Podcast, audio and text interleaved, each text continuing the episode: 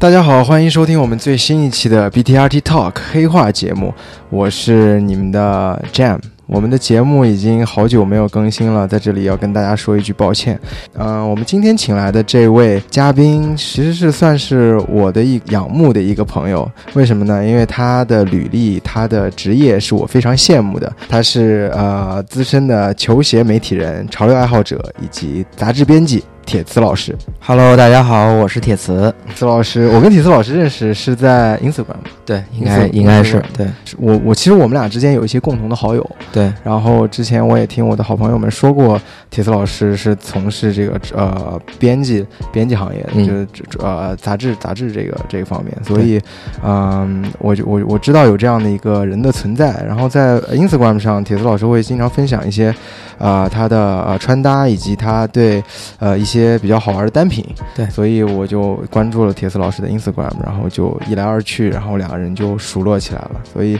铁丝老师只要要来上海，呃，有时间我都想跟他坐在一起聊一聊。对，还跟他跟他聊天，还是挺能，呃，学到很多好玩的东西的。对对，因为我平时就是比较喜欢分享嘛，然后，嗯但我个人感觉就是我其实是一个比较内向的人，所以嗯就是，啊、就像你说的，其实做了这么多年的杂志内容，其实大家都在幕后，对所以其实很，嗯、对于目前的这些工作，或者说做什么博主也好，做什么 vlog 也好，其实还是有一点害羞。你说害羞，其实也不是，就是有一点别扭，心里可能幕后做时间太久了，嗯所以大家可能还愿意更愿意，比如以图片或者以文字的形式来去呈现你自己喜欢的东西。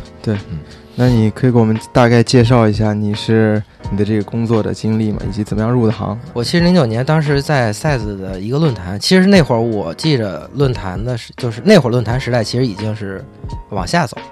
因为当时就是杂志，因为大家都知道零四年是 size 创刊嘛，然后当时 size 的论坛是跟虎扑什么是一块儿起来的，嗯但后来到了零八零九年的时候，可能就会有一个分界点，然后 size 的论坛就出现一些改版，我当时正好上大一。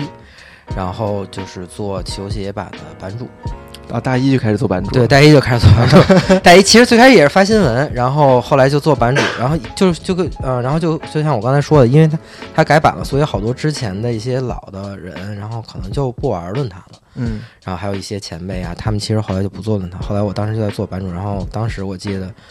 正好有一个暑假，应该是大一暑假，然后我父母说你要不然找个地儿实习一下什么之类的。我说那就正好，我就问问当时，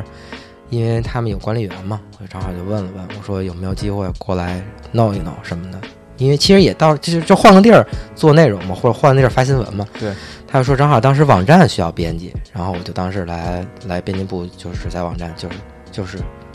纯纯纯做内容，也就也不要钱，然后就是为爱发电，对对对，就当时可能就是小孩儿嘛，然后喜欢这个东西。对对，当时觉得能来 size 就是已经很就很厉害了。是然后我记得当时就来网站，然后就是接触到编辑，当当时其实还没接触到编辑部，因为网站和编辑部是相对独立的。然后就是你就能看到很多一手球鞋的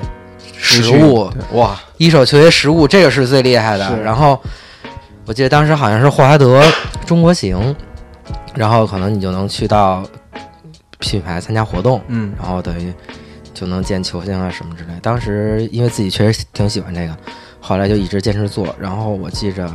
到了一零年的暑假，当时学校正好说要什么翻修校舍，嗯然后就有一个暑假是从六月份一直放到十月份。哇，然后时间特别长。然后我当时我说我的我的意思当时还是回网站，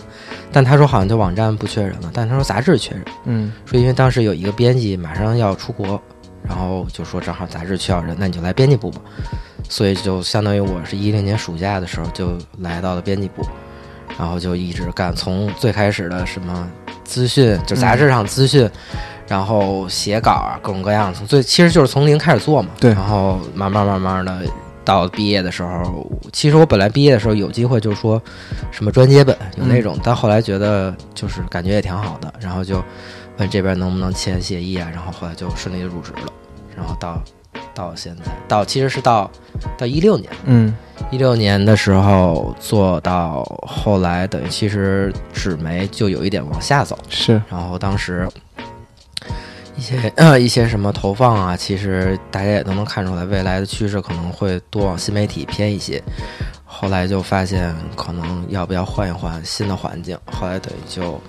歇了一段时间，正好我跟我媳妇儿回家那个是办理婚事，嗯。歇了一段时间。后来就是有新的新的媒体，然后新的杂志，然后来找到我们说要不要做一个潮流杂志，然后我就后来在那本潮流杂志，然后就定番嘛，然后做了大概一年，做到一八年，做到一八年四月份，然后就是有机会去到日本。那这我的去日本其实真的是为爱发电，就是完全就当时，因为我跟我媳妇儿都挺喜欢日本文化的，我俩认识之后，我俩从一四年底认识之后，就一五年夏天就去了一次东京。然后就感觉哇，相当就是因为我之前去过一次，他没去过。我一四年的时候去过一次，然后当时就觉得你真正到了那个地儿，和你啊、和你从网上看到的就完全不一样。嗯等到你真正，等到我们一八年真正到了东京的时候，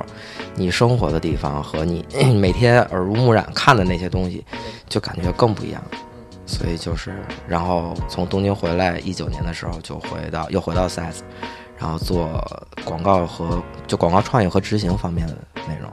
然后去年，嗯、去年八月份，然后接手了杂志，然后做到现在。，OK，啊，大概是这样的一个过程。对对对，嗯，因为就像你说的，我还挺好奇，像刚开始你们做杂志编辑，你们的嗯日常工作是怎么样的？其实就是作为小编辑啊，就我这种刚入行编辑来说，是最害怕的是每个月选题会。选题会，对选题会，因为比如说今天是周一，对吧？然后比如责编会告诉你，或者主编告诉你啊，周三开选题会啊，大家都想想这个月都做什么。因为那会儿月刊的节奏其实还好，没有新媒体更新那么频，就是嗯频率那么快，所以你一般的想两讲两三个专题类的，或者想几个单品类的，然后就够了。但是就是因为你知道大家的思路都不一样，而且你的手里资源和你操作的这个手法都不一样，然后你就必须要然后去想你到底怎么做，然后关键选题会的时候，大家都坐在底下，你你自己上去讲，就像说我要提案一样。对，你要做这个东西，然后关键是要把你的所有思路画出来。然哦后其实这个东西我觉得特别好，包括后来我跟我媳妇儿就是也交流一些工作的方式嘛，就是因为她是做网站嗯内容出身的，我就说你这个思路其实大家都是一样的，我告诉你这个东西怎么想，你就能把这个内容做得更全面。等于其实这个东西就是作为我记得得有个两三年吧，最开始入行嗯。两三年都在就都在挣扎这个选 选题会，会，嗯，对，因为你就怕你讲不明白，一是怕你讲不明白，二是怕你讲完之后，然后下面的那些大哥们就觉得，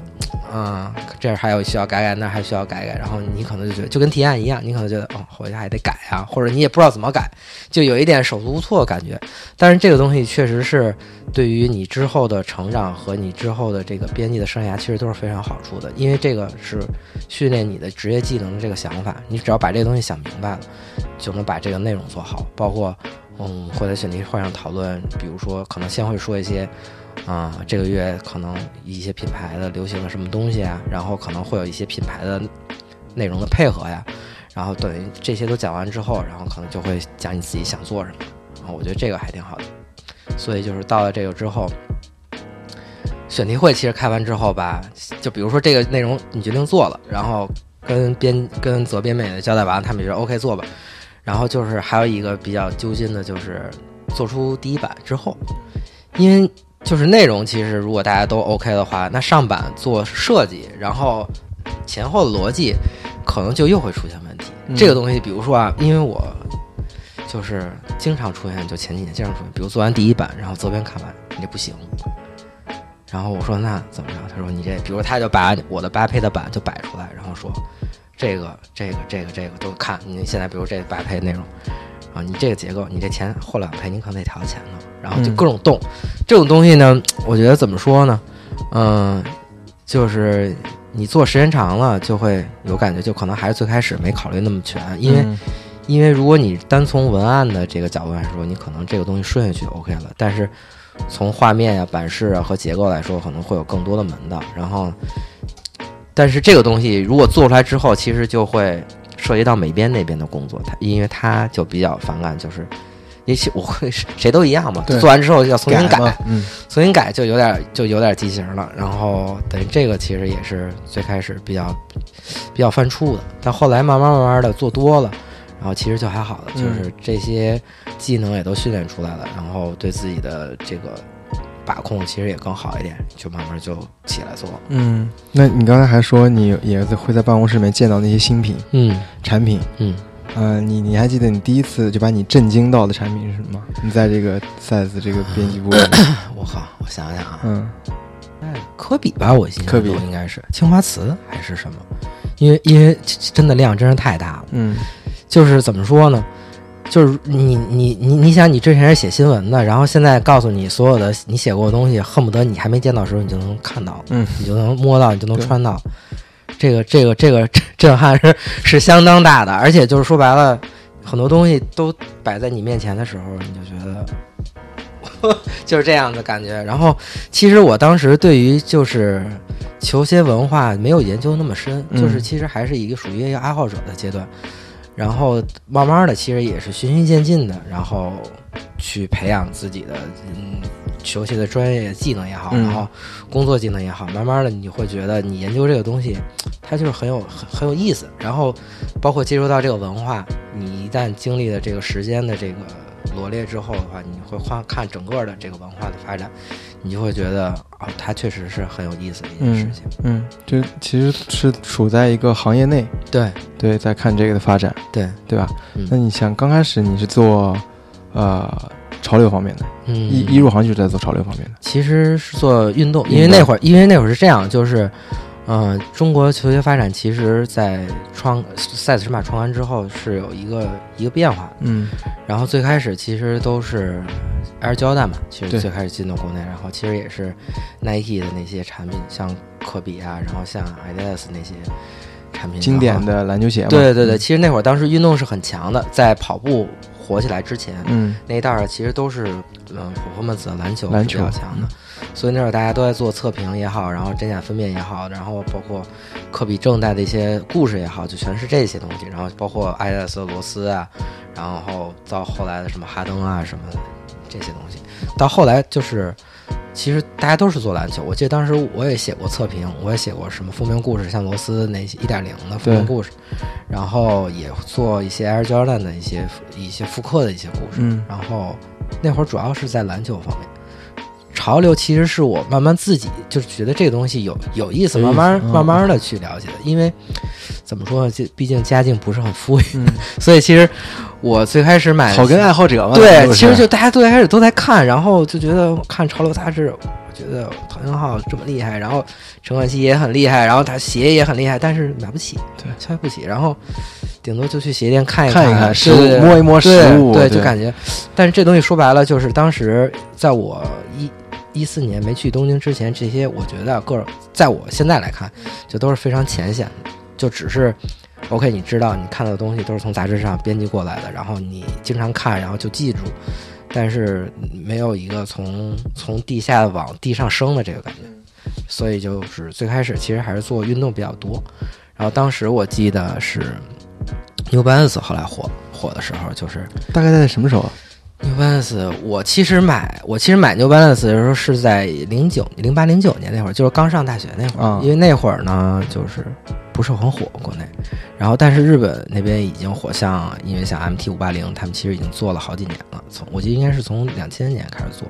然后已经做到一零年，然后就有一个十年的一个东西是累积，是是已经已经做出来了。我记得当时特别清楚，在 Mass 北京，就是就是 So Good 的前身，然后嗯打折卖 New Balance，没没没有人买，然后打三折。那就就跟当时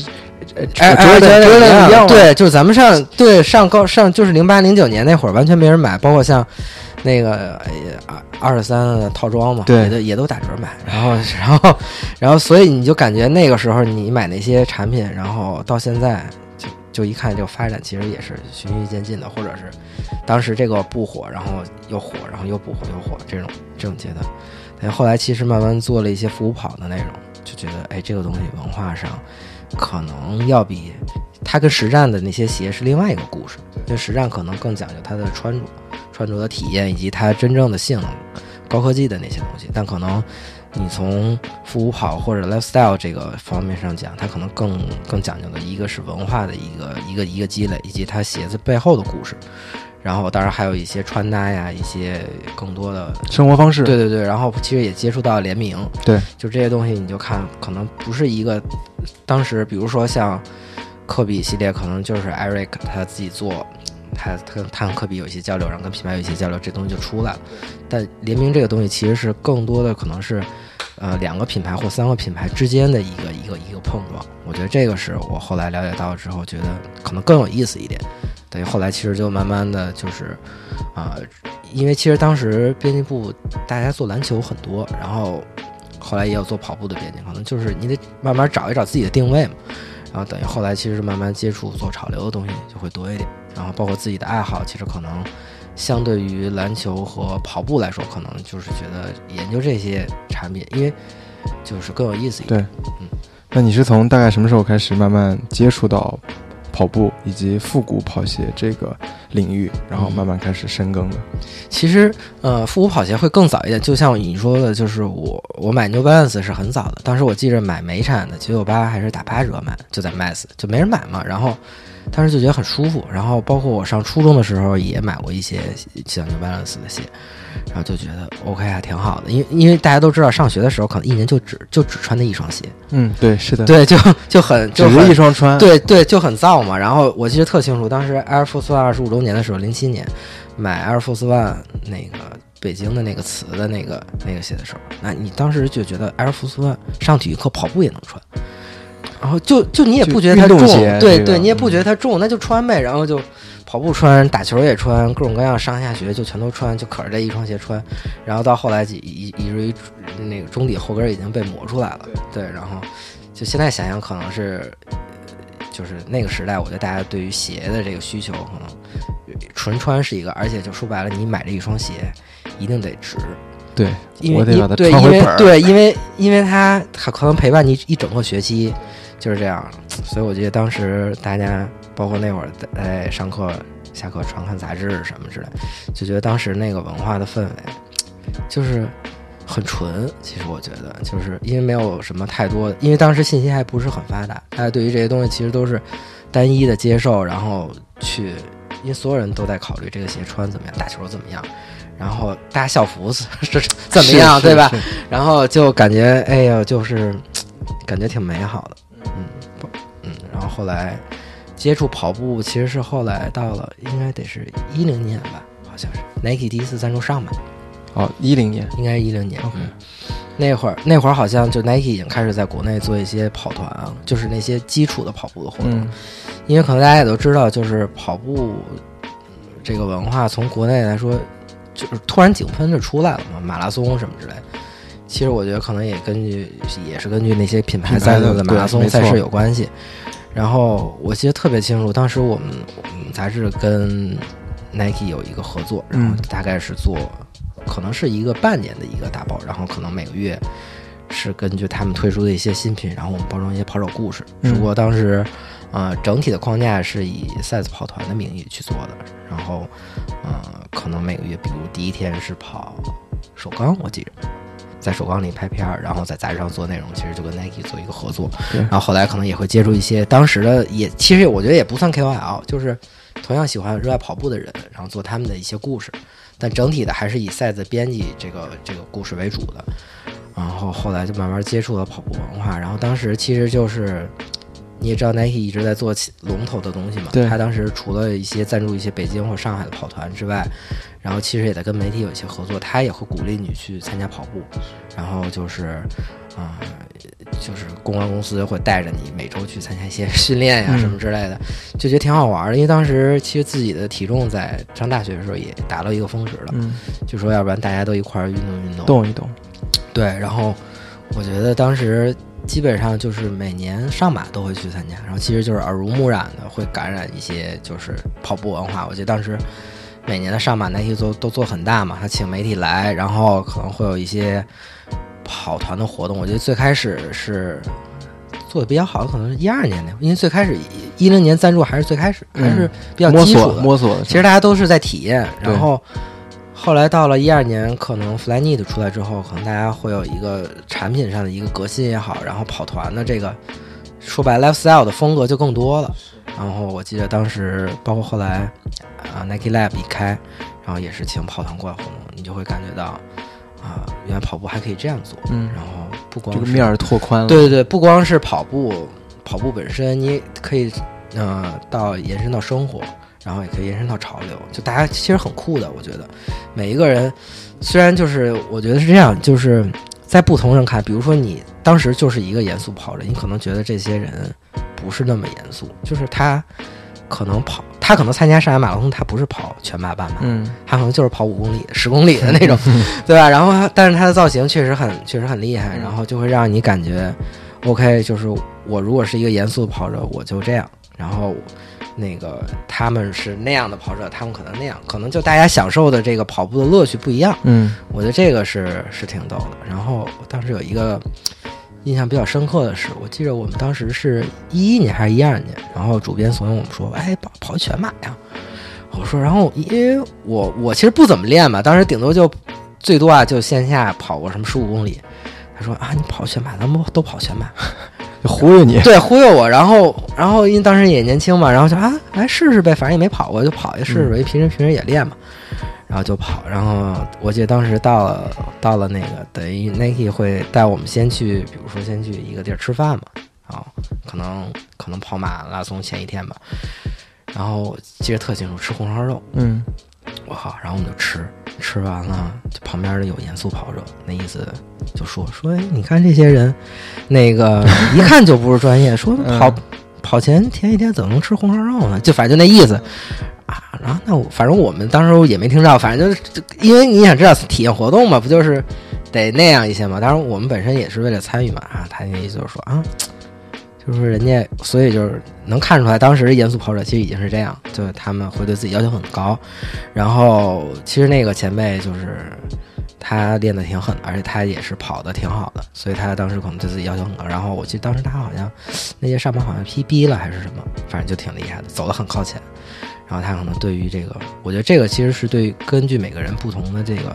对于事物的这个态度是不一样的。就从那个时候就已经开始分出来，，对对严肃跑者就已经，对，那个时候他就很厉害，然后其实也都早期的那些跑者，他们可能真正的是热爱这个跑步的这个怎么说呢？对要跑出 PB 啊什么对之类，追求成绩嘛对对对，我觉得这样也挺好，因为他们对于自己的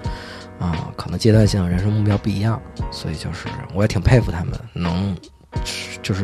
能那么早的就去啊、达到一个很好的成绩也好，或者达到一个自己心理预期，包括那个人后来也是玩开始玩铁三是吧？铁三什么的啊，那人就是苏里，啊，苏里啊，苏里这确实厉害，大师，嗯嗯，确实厉害。嗯嗯后来等于就是耳濡目染的接触这些文化，其实自从 Nike 赞助上马之后，就一直在做这个跑文跑化，然后对，其实整个中国的这个马拉松的热潮也是从那会儿慢慢慢慢起来的，然后到各个品牌其实都在做，包括后来阿迪达斯推出 Ultra Boost，然后其实也是从潮流和 performance 两个领域又掀起了一波热潮，就大家对于呃跑步鞋的这个高科技的这个穿着需求，可能跟篮球鞋已经是一个同等的一个一个一个对待了。我觉得就是啊、可能篮球鞋，嗯，到那个时候，我想应该是科比鼎鼎盛，然后可能后边的人，比如像杜兰特呀，像啊、欧文呀这些，可能就是稍微稍微差一点。然后呢，就说白了就是，我觉得就是矩阵的方面，可能投入还有投入的精力没有跑步这么多了，因为其实跑鞋的，嗯，它的受众群体和它的那个消费层面，其实要比篮球鞋大大很多的。是因为你因为篮球鞋你要打球，你最起码除了学生之外，你最起码还需要一篮球场，但跑步不一样，对，跑步小区里就能跑，小区里就能跑，你随时随地就可以跑，所以这是为什么我觉得后来跑步啊、发展发展这么好，我觉得嗯。也是有关系的。嗯，而且我我觉得印象非常深刻，你刚才说的两个点就是，呃，Nike 的 Flyknit 跟 Adidas 的 Boost，、对，其实这是两个品牌之之前主打的两个科技，嗯。对吧？这些科技会，你觉得会对跑步文化或者说这个跑步这项运动带来哪些变改变或者革新呢？嗯，我就先从 performance 说吧，嗯因为 Flyknit 其实它是对于鞋面科技的一个一个延一个一个延续，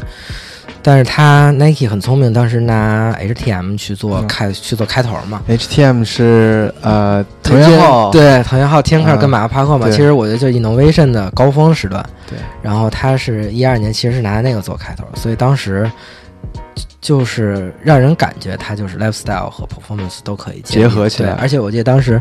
伦敦那一年，嗯，很多的 performance 的竞速的鞋也都是弗兰尼科技的，然后像什么后来也推出了像弗兰尼 Trainer、弗兰尼 Racer，其实这些跑鞋在对于当时的那些跑者来说，它就是一双 performance 跑鞋。对，因为当时我记着 Zoom 的系列还没有完全打出来，就还是处于那个，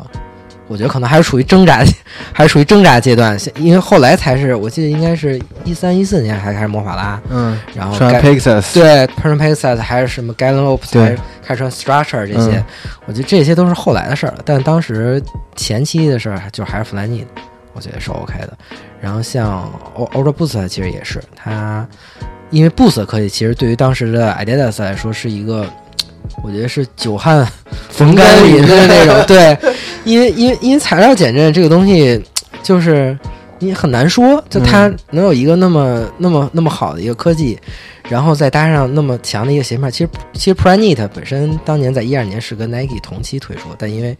一些法务上关系也好，或者怎么样也好，啊，后来其实就被盖下去了。然后，但其实我觉得 Adidas 其实是是攒着这个劲儿的，所以必须要在其实就就必须要在一个特别狠的鞋上去体现出他对于这个高科技的这个追求。所以我其实后来退出 Auto Boost 的时候，就是大家就觉得哇 OK 的，牛因为逼 Boost 科技本身就很厉害。是，然后而且那段时间主要 IS 有 Boost 之后吊着 Nike 打呀，对呀、把 Nike 踩在脚底下打呀。对，所以就完全一直，我觉得一直到 Breaking Two，对。一七年 Breaking Two 出来之前，就这个时间段就完全是碾压市场，所以就是我觉得哇太厉害了。包括像后来开业那会儿也穿 Boost，其实这东西你就很难说了，你就说当时啊、Air E Z Two 有多有多它有多大的高度，它它从 Nike 出来之后，然后到 Adidas 再出椰子之前，就穿这些所谓的 performance 鞋，或者他他觉得什么鞋就 OK 就穿。我靠，我觉得这个太厉害了，至今就是在 global 层面，我觉得他的影响力确实太大了。嗯，Kanye West，对他从从 Nike，然后穿那些，包括之前他穿什么 Air Jordan 八什么那些，他穿各种弗兰尼的，不都火了吗？是吧？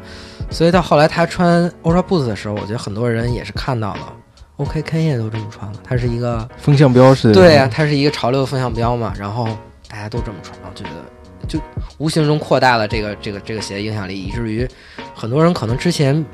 他也许接受不了这双鞋的外观，但看坑叶穿，他就愿意去线下店里去体验。嗯，然后当然这个鞋本身就很过硬，然后就哦 OK，然后跑步也能穿，然后 lifestyle 也能穿，就就我觉得一下就爆发了。但那个时候这两个科技 Flyknit 跟 Boost 刚出来都是给 performance 来服务的。对，所有的其实都是基于啊、performance。我记得特清楚，就是 Nike 一直在说啊、他们其实是跑步起家的嘛，对对对什么 Taiwan，是所以它其实所有的以奥运会为四年一个周期的这个产品设计这个产品革新，嗯其实都是在先是在跑步领域去做的。其实 Flyware 最开始虽然大家可能觉得 Hyperdunk 是嗯第一双，好像理论上也是，但是其实是零八年那个对零八年、嗯对，但其实它最开始也是在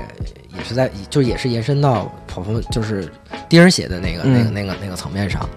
所以其实我记得当时可能因为篮球鞋大家还是会觉得 OK 球星穿，他的球那个星效应。对他首先我觉得是这样，就他的经济水平可能普通人达不到，可能所以但跑步不一样，跑步就就像咱们前说的，就是跑步它的范围很广，而且我什么时候都可以穿，所以我就感觉这个产品出的时候，比如它卖多贵也好，或者怎么怎么样也好，我就感兴趣，我就可以我就可以买，因为篮球我毕竟还要找一个篮球场嘛，那跑步我平时走路什么的穿就 OK，所以我觉得大家当时包括各个品牌也好，它其实对于这个跑步产品的这个这个科技的研发就有一点。跟篮球其实就有点此消彼长，可能之前篮球会占到高峰，然后包括像 NBA 的那个那会儿在中国的那个影响力也好，然后包括那些 performance 协会和设计师，他摄影师他标的劲儿也好，所以我觉得当时可能篮球是一个高峰，但跑步后来起来之后，包括它在全球范围内的起来，其实说白了，现在大家来看，可能也都是那个品牌他们自己做的一些决定改变，然后但是去去去引领整个全球文化的一个球鞋文化的一个改变。所以我其实后来就是跑鞋的一些产品，大家就觉得哇，就是可以可以做到这样。包括后来像 Lunarlon 啊、然后像 Boost 的 Boost 其实对阿迪达斯阿迪达斯来说是一个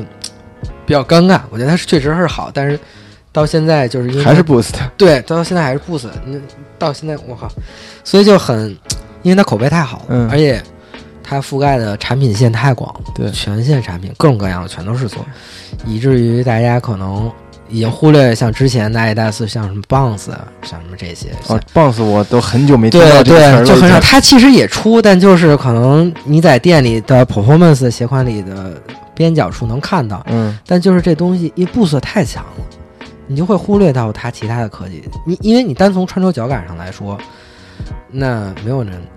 能抢过 Boost。在我觉得在 Zoom Max 出来之前，嗯没有人能抢过 Boost。所以就是我觉得大家就对于这双鞋或者对于这个科技来说，已经深度信赖，所以就觉得其他的科技，但凡脚感不好。我就会觉得不如 Boost，我就不如买 Boost。我还不就是对是，对，所以其实这东西就最难一点的，就是在现在出的 Adidas 四 D 的鞋款上就会有体现，因为大家都会觉得，呃，没有 Boost 的好，然后卖的比 Boost 的贵，所以就不愿意去尝试。我觉得嗯这是一个挺挺尴尬的，但也没有办法，就是。就像你说的，它品牌一直之前通过 Boost 科技一直吊着 Nike 打，那现在反过回来，那你因为因为过于依依赖这个科技，就会导致导致你后续的科技没有跟上，或者说后续的讲的故事没有没有能够做一个很好的衔接，嗯。我这个这个是有点有点尴尬的。对，因为嗯、呃像你刚才说的，就是如果这两个科，就 Flyknit 和 Boost 刚开始是从呃为了 performance，为了嗯运动表现去服务的，对然后后来它会运用到一些呃 Lifestyle 或 lifestyle，sportswear 上面去，对然后我觉得这个就还挺有意思的，就是把嗯。穿着的那种功能性的舒适的体验，然后放到就扩大，对对把它对，其实呃就有点像下，你说下沉也不对，反正嗯就是那种大众化。对就其实其实这东西说白了就是。呃，将精英精英运动员的那些专业的产品，然后让大众更多的去体验，嗯然后其实说白了就是让你能体验到同精英运动员同样的这个穿技术。着脚感，对技术嗯。也好，去享受这个这个运动乐趣。嗯就像后来 Nike 不是出 React 嘛嗯，对，React 之后刚开始先是跑鞋嘛，嗯。呃，Infinity Run，对。后来就他们直接把这个 React 放到篮球鞋上去对篮篮对篮球鞋那个活动是我参加的哦，真的啊，对，就纽约那个活动，哎，是是是，对他们当时做做一个 Hyper Dunk，还有一个 Jordan 的那个鞋，然后就说在 React 上做一个这个这个东西。其实我觉得 React 它是一个加强版的 Lunar 龙，因为大家都知道 Lunar 龙虽然穿着很舒适，但是你长时间或者有一定里程积累之后。就会有衰减，对但 React 它当时就说的是，但是它他们官方没说这是 Lunar 龙的一个一个怎么怎么样，但是其实大家从穿着感受上来说，其实脚感是跟 Lunar 龙差不多的，但是它所提供的长时间持久的这个衰减，都是要比 Lunar 龙要好的，就是要强于 Lunar 龙，嗯。所以慢慢慢慢的，包括现在可能也是不是也没有 Lunar 龙的鞋，没 Luna 很少，没 Lunar 基本上没有了，对，基本都被 React 换掉了。替。代了，对。对对，所以其实这种东西就是从就像你说的，可能最开始从跑步，然后现在已经返回到篮球，就可能嗯。之前是篮球跑步，现在跑步跑步篮球，球对。对反哺了，对对对对，就是因为趋势它是有一个更迭嘛，说白了，品牌不可能让一个。让一个运动或者让一个运动文化一直在前面走的，它它得多方向发展，它才能卖更多的货。嗯嗯。那你看，假如说跑步，说到跑步文化这个东西，Nike 是说不过去的，绕不过去的。对，还有一些其他的品牌品牌呢？你其他作为编辑，作为业内人，你看到的发展这几年，嗯，其实有一些小众的品牌，我觉得挺不错的，嗯就是他们可能，啊、一直在做一些更深、更深根于普通跑者的一些一一些东西。我觉得像一些当地的，比如比如现在的 On 这种，我觉得也是。啊其实大家都是在慢慢慢慢的通过 lifestyle，然后可能通过 performance 两边的东西，然后去慢慢去做，包括像像 Hoka 也是一样的，就是他可能在欧洲或者在美国，就是以越野跑为为起点也好，或者是以这种小众的路跑为起点也好，他可能受到一些精英运动员的一个一个青睐，因为大家其实知道啊、其实是从跑步现在已经，比如说已经咱们现在已经过到了越野跑的阶段了，越野跑阶段其实就是欧洲肯定是最好的，我觉对。得，因为毕竟他们那个整体的环环境对环境好，以及他们可能那些小众品牌的研发的这个经历什么，其实都是在，因为他们可能最开始没有太多商业的这个因素考虑，可能就可能就是吃一小部分的 community，然后嗯大家做一做，然后就可能就 OK 的，像萨蒙蒙一样，对，我觉得都是这样。所以其实他们的东西，我觉得会更专一点，然后其针对性会更强一点。包括我记着当时，呃，我在做跑步的时候，因为也会采访一些 KOL，就早期的时候，Nike 做完之后，等于跑马拉松热潮其实已经在中国走起来了。然后后来就采访一些跑者说，他们现在已经路跑也在跑，但是已经开始玩越野了。他们可能觉得越野会更 会更 hardcore 一点，或者更有意思一点。然后动不动五十公里、七十公里，，对，所以就是我，然后我就说你们一般都穿什么鞋啊？他们可能会穿什么猴卡，就当时那会儿猴卡已经出来了，然后就说什么下坡王什么之类的。我记得当时就觉得嗯我靠，就是你说这种文化在咱们看来，可能当时篮球可能还在一个就没说往下走，但还是一个处于一个很热的一个很热的阶段。然后跑步，然后路跑，大家又都在路跑，但小众的越野跑的文化已经有这种中国的这种嗯，这种汉译的这种、嗯这种鞋款出来了，你就感觉哇，它肯定是在圈内一定是很有名气的，然嗯，后大家都在穿的。然后后来我记着，就当时就看那个鞋完全不一样，厚底儿，厚底儿啊，对，厚底儿，我觉得我靠，就觉得厚底儿跑越野跑，就觉得很奇怪。对，因为平时咱们正常来说，如果都没接触到厚底儿跑鞋的话，就觉得肯定不稳嘛。说白了，而且它底儿做的那么厚，就觉得哇太奇怪了。但他们都说厉害，那就后来包括后来进了中国之后，然后就觉得哎应该要尝试一下，然后就觉得哇完全是不一样的不一样的感受，嗯。对我觉得就是小众的东西是做的是可以的。是嗯可以。那国产的呢？国产的其实，嗯，国产其实我觉得还是这这个就更往后了，嗯，呃，因为说白了像，呃，咱就是从特步开始说吧。行，特步其实做烽火鞋大家都知道，然后其实我们这次做小册子，其实也帮特步回顾了一下整个烽火鞋的发展。它其实烽火鞋是一个什么概念？可以跟听众们来科普。烽火鞋其实是当时两千，应该是两千年还是两千零一年，当时是以谢霆锋啊，啊、那个非一般的感觉，对非一般感觉，其实是其其实是一个代言的一个鞋。然后呢，我记着当时特别清楚，大家都肯定都知道嘛，谢霆锋穿烽火鞋就很厉害。然后呢，它其实是我个人感觉是开创了一个早期国产品牌跟艺人的一个合作的一个一个标杆吧，差不多。因为当时可能很少有啊、在两千年的时候有这么一个合作机会，能出那么一个所谓的，你现在来看可能就是一个签名鞋，但是可能它没有一个，它上面没有谢霆锋的签名，但确实是跟着谢霆锋一路走过来的这么这么这么一个东西。那其实烽火鞋，我觉得作为一个文化鞋，现在来看其实就文化鞋，但当时可能大家就觉得。啊，跑步也可以，因为当时我记得对于这个跑步的东西，大家没有定义的那么、那么、那那么清晰。真正要到，比如说你真正要到了 performance，比如说，因为你对于一个学生或者对于普通消费者来说，他不觉得这东西他不能跑步，嗯，所以其实统称为运动鞋。对，统称为运动鞋。然后，所以其实就是烽火鞋，我觉得是一个比较早让人知道的。然后，包括当时的李宁也好，李宁，李宁做超轻，其实也是一样的。他们提出这个超轻的这个理念，其实也很早，应该也是今年都已经第十九代了。啊，理论上来说，应该也是零一年、两两千年、两千零一年那会儿出来的。所以这个东西，我觉得当时在国产品牌的这个发展里，就已经有慢慢，大家都都都就都已经在强化跑步这个概念。就嗯慢慢慢慢做，然后包括我记得特清楚，后来李宁，啊、我到了 size 之后，然后会做一些啊、攻攻壳级的一些攻壳级对李宁攻壳级攻嗯对李宁工，然后什么旋弓啊、盘工啊，就那会儿，我记得当时就是也就也挺厉害，因为是这样，李宁他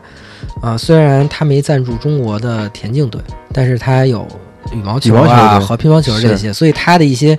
精英的科技，其实也可以从这些 performance 的这些运动员也好，或者是从这些专业的这些呃精英选手身上可以去截取一些反馈啊什么之类，所以他其实还是我觉得还是能一直能做下去的，嗯。然后其他的可能就包括安踏最近几年也是起来了，也是做了一些轻量化的跑鞋，嗯我觉得也是挺不错的，就是。从我觉得从碳板碳板跑鞋这个呃这个这个东西破二之后对破二之后，大家发现这个 P-Bax 这个材质是可以每个就只要你想去做的话，通过一系列研究都是可以做出来的。然后其实怎么说呢？如果这个材质是一个很厉害的科技，它当时就相当于 Boost，我觉得是有点这个感觉。只不过 Boost 当时可能前几年是卖给 Adidas 的那个那个版权、那个使用权，可能比如只能过了十年或五年之后，它其他品牌开放了，对，但是现在这个 P-Back 材质不一样，大家都可以用。嗯哦，所以就会衍生出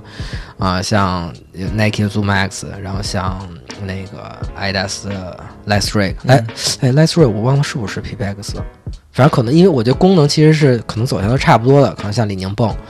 像这些，然后其他的国产科技用那些中地科技，中地火山科技就都是往这个材质走的。当然，我觉得最重要还还得加碳板，是，加完碳板之后，个一加一大于二的一个，对，加碳，板之后，其实是能大幅提升你运动表现的一个一个东西。对对，就像所有的这些碳板国产品牌的跑鞋的发展，都是对一受到了破二的影响，破二的影响后破二时代，，对对，嗯我觉得这个东西就挺有意思的，因为大家 就发展的，其实跑步文化发展到后来，就是比如像你这种的，就是有严肃精神的跑者，然后其实对于跑步的这个成绩追求，其实都还是有的。那你当时，比如说，我现在问你啊，你当时，比如说你，比如你最开始可能穿 Zoom，但你后来你觉得通过你配速提升，你觉得 Zoom 可以满足你的这个成绩提升这个东西吗？我当时其实是这样，我前两年上海马拉松我全嗯。穿的 Pegasus，、嗯。第一年我穿的 P 三二，嗯。一五年，嗯。一六年我穿的 P 三三，嗯。就因为那两年都没有追求成绩嘛，嗯。就基本上走路了，嗯。就是也还行吧，就穿着完赛。嗯。等到一七年的时候，我想追求一点成绩的时候，我就直接上了那个 Vaporfly 啊。呃 four percent，啊，four percent，直接上百分之四。对，嗯。然后但是我那个时候只是觉得。我我我是觉得，我如果想跑成绩，那我就要最牛逼的跑鞋嗯在我的脚上，我才有那种感觉，就是我可以，我可以，我可以。精有精神加持对吧，对，是是是嗯，我是从那个时候开始，就是每年的比赛我都要去选 Nike 最高级别的竞速鞋。嗯。从那个时候，但你有没有想过，如果当时一七年没有 Breaking Two，那你有会选择什么鞋？比如说可能就像 Adidas 呃 Adios 之类的。对 Adios 之类的，对吧？嗯因为就是当时 Performance 可能 Nike 在高端的时候，可能还还会稍微差一点。虽然虽然莫法拉穿那个鞋，但是可能心理上可能会有会有会有一些那啥，是而？而且那个时候，你知道我的队友就潘嗯，潘晓俊他们和磊哥他们，也是不是穿是不是穿 SS？对他们穿对亚瑟士的，对，穿胡走，对吧？对，肯定是对，我我我从来没有敢尝试过胡走，嗯因为那我觉得那底很薄，很薄，对然后他们是体重比较轻一点的，就是能驾驭。对，然后，但是磊哥和潘都跟我说，每次跑完，呃，穿着胡走跑完全马，脚都破，嗯。就是血淋淋的。对，而且那个底很薄，它经不起一就是长时间马拉松的这个。对对，我记得当时就跟你说，胡走是也是挺有意思的，因为当时亚瑟士其实是我觉得在 Nike 起来之前，是他对亚洲的这整个的辐射是很大的，包括中国也是，卡亚诺。包卡亚诺是吃这个大众市场嘛，对对对然后精英市场其实是有胡走、翔想走，这些嗯，这些日产的鞋在那儿。然后当时做那些薄底儿的鞋，我我后来做了一些采访，也发现就是大家说，我说那你平时，呃，你为了 PB 你都穿什么鞋？他说穿 PB 就穿薄底儿的鞋，像胡总那些。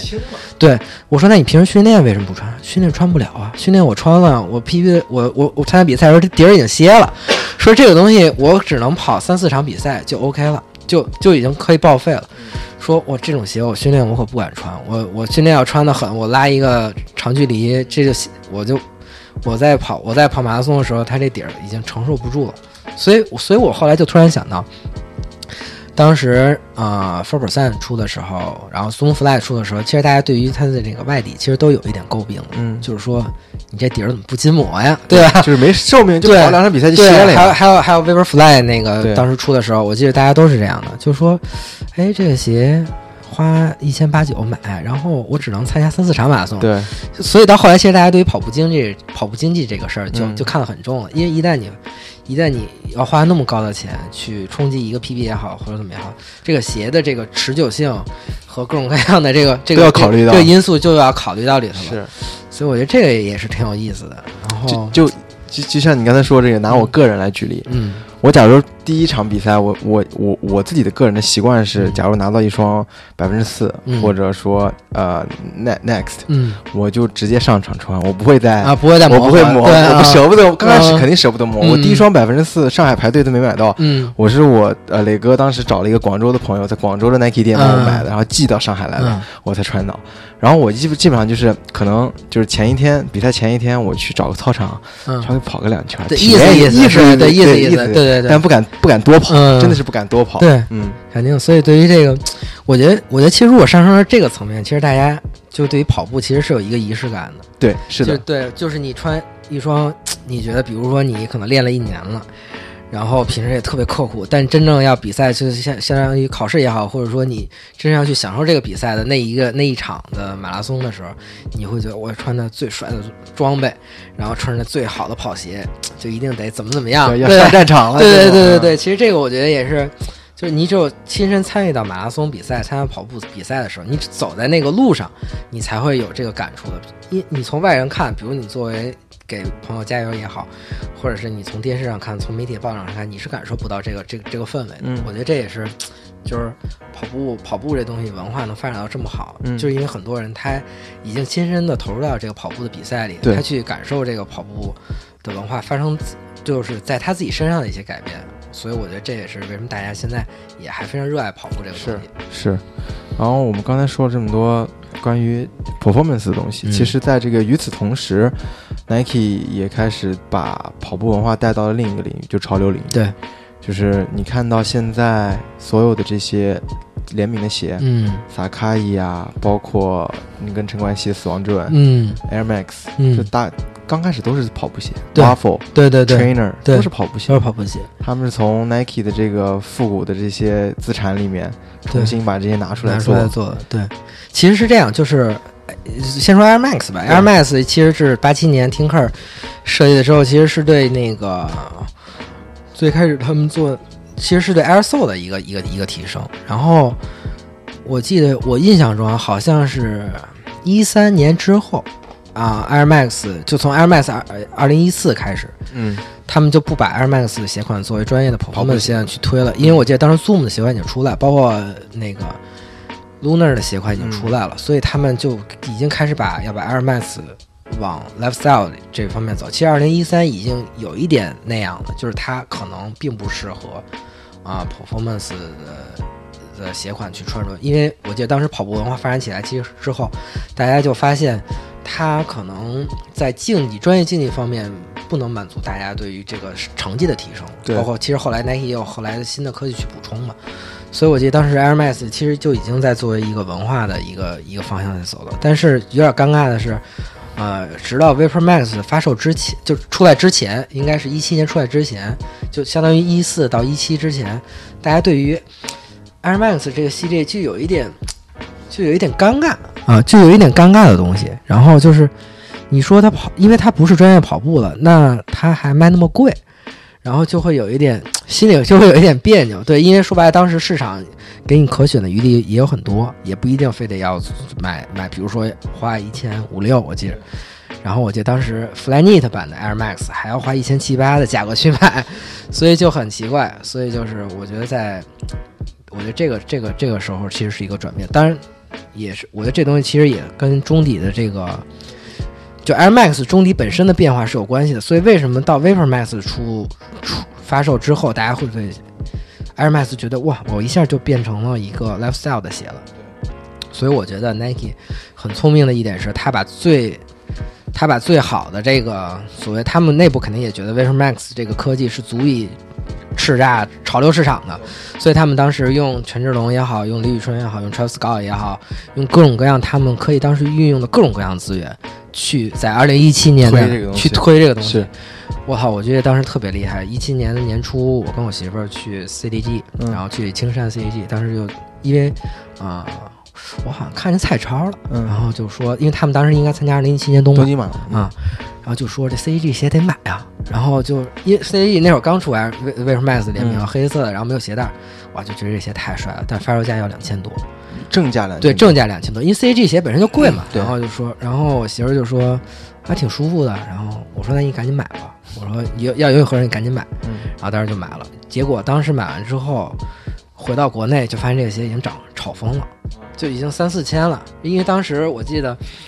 Vapor Max 的黑色，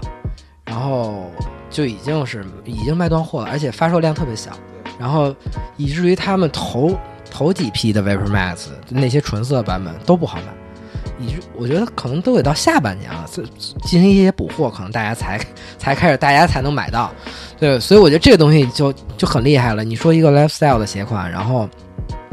在当时达到那个那个高度，我记得当时我们一四年的啊一七年的夏天去纽约，纽约那会儿那会儿开店应该叫零零零吧，反正就开那纽约是零对零零零，一定要比上海对，少比上海这，对因为当时觉得零零一已经已经很厉害。到头了。对零零，我记得当时他发他开店的时候，他有一个重要环节就是卖那个